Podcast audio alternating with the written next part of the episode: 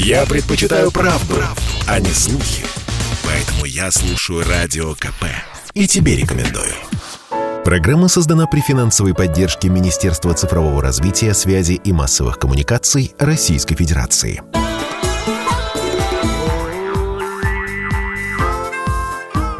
Национальный вопрос.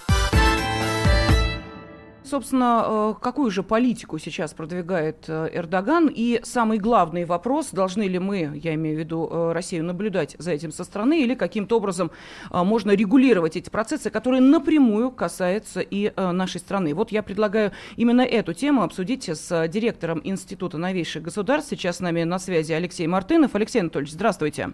Добрый день. Здравствуйте. Ну вот можете объяснить сначала вот это желание реформировать все, что можно реформировать, а именно институты Организации Объединенных Наций. Причем мы помним, что подобные предложения звучали в том числе и от главы МИДа Сергея Лаврова, но он говорил именно о расширении присутствия в ООН, а отнюдь не о пересмотре права вето и вот этой самой пятерки, которая этим правом обладает. Чего хочет Эрдоган? Чего он добивается? Зачем ему это нужно? И самое главное, почему эти высказывания звучат именно вот в этот очень, кстати, напряженный промежуток времени, судя вот по тем событиям, которые происходят? Вообще, мне представляется, что от раза к разу все больше и больше поднимает градус Эрдогана, градус действий, градус высказываний, явно не встречая серьезного сопротивления или серьезного порицания э, своим действиям. Я вот совершенно далек от э, какого-то такого восхищения некоторых экспертов, которые вот сейчас, дескать, мол, посмотрите, как он, значит, отважный Эрдоган, значит, погоняет западных послов, э, там, США, европейских стран.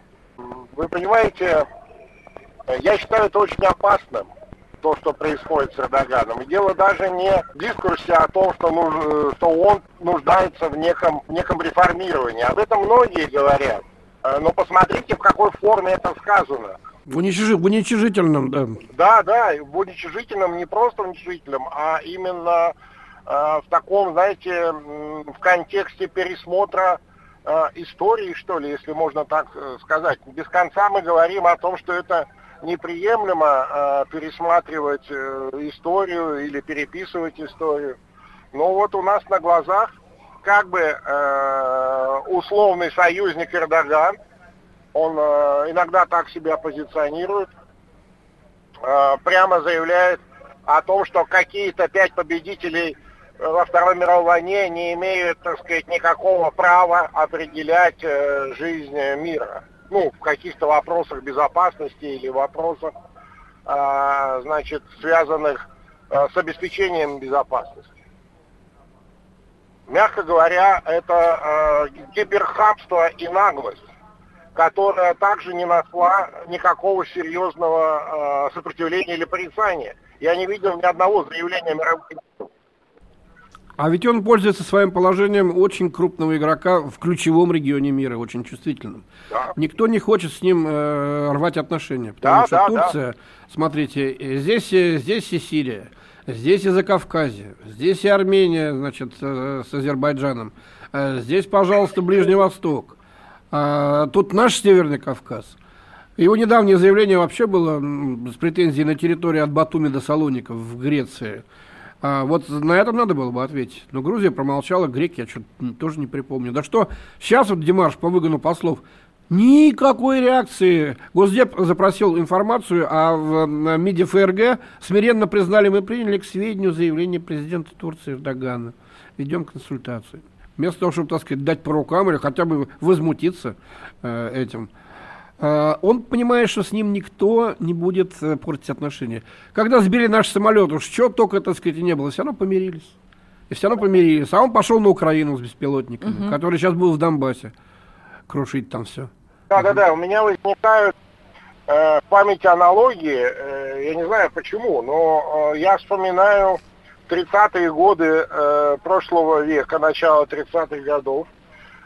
Когда в Германии к власти пришли нацисты во главе с Гитлером, И мы же с вами помним, как приблизительно так же реагировали все, значит, так называемое тогдашнее мировое сообщество на те или иные действия, заявления э, нацистской Германии, Гитлера, да? Когда никто не хотел с ним ссориться, каждый хотел как-то использовать его в, свою, в своих интересах, ну, имеется в виду Германию и, и действия Гитлера. И мы помним, к чему это в итоге привело. Да, действительно, аналогии есть, и они э, вполне, вполне корректные. Многие даже восхищались Гитлером и его новым порядком. И в Америке, и в Англии была сильнейшая нацистская партия. Не случайно Гесс туда э, полетел. Так и здесь. И мы видим, когда, значит, Гитлера была такая, такой даже термин был канализация агрессии, то есть направление на восток его вектора. Так и здесь мы видим силы, которые толкают его на север, в российский Северный Кавказ, э, на Украину, в Армению, где у нас теснит, и в Среднюю Азию, Великий Туран. Великий Туран, Средняя Азия. Да, да, да.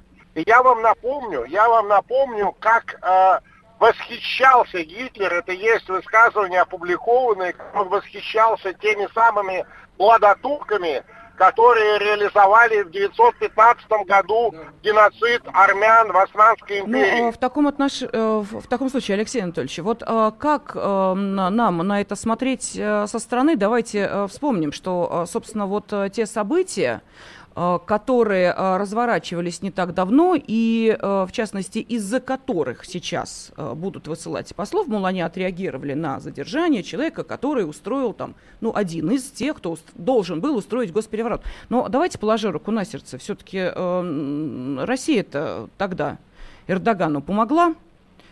Помогла. Официально это нигде не говорится, я никогда не слышал, но, но есть четкое... Россия спасла Эрдогана тогда. Россия спасла Эрдогана, физически спасла ему жизнь. Тогда, между прочим, по каналам э, российской внешней разведки, э, значит, э, данные о подготовке военного переворота э, получила, Россия получила, и, э, собственно, российский президент предупредил Эрдогана. И э, в самый последний момент, так сказать, когда э, он уже... Да, началась бомбардировка дворца, он успел за несколько минут с самолета улететь. Совершенно точно. И он обязан просто жизнью российскому президенту и России.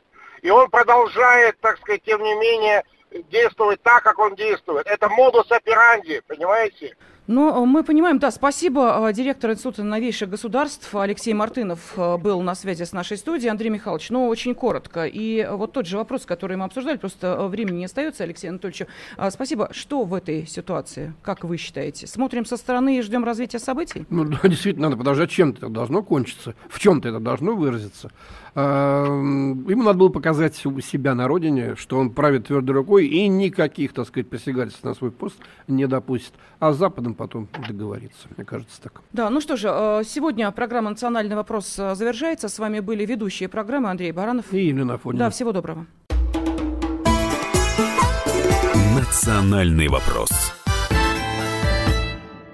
Программа создана при финансовой поддержке Министерства цифрового развития, связи и массовых коммуникаций Российской Федерации.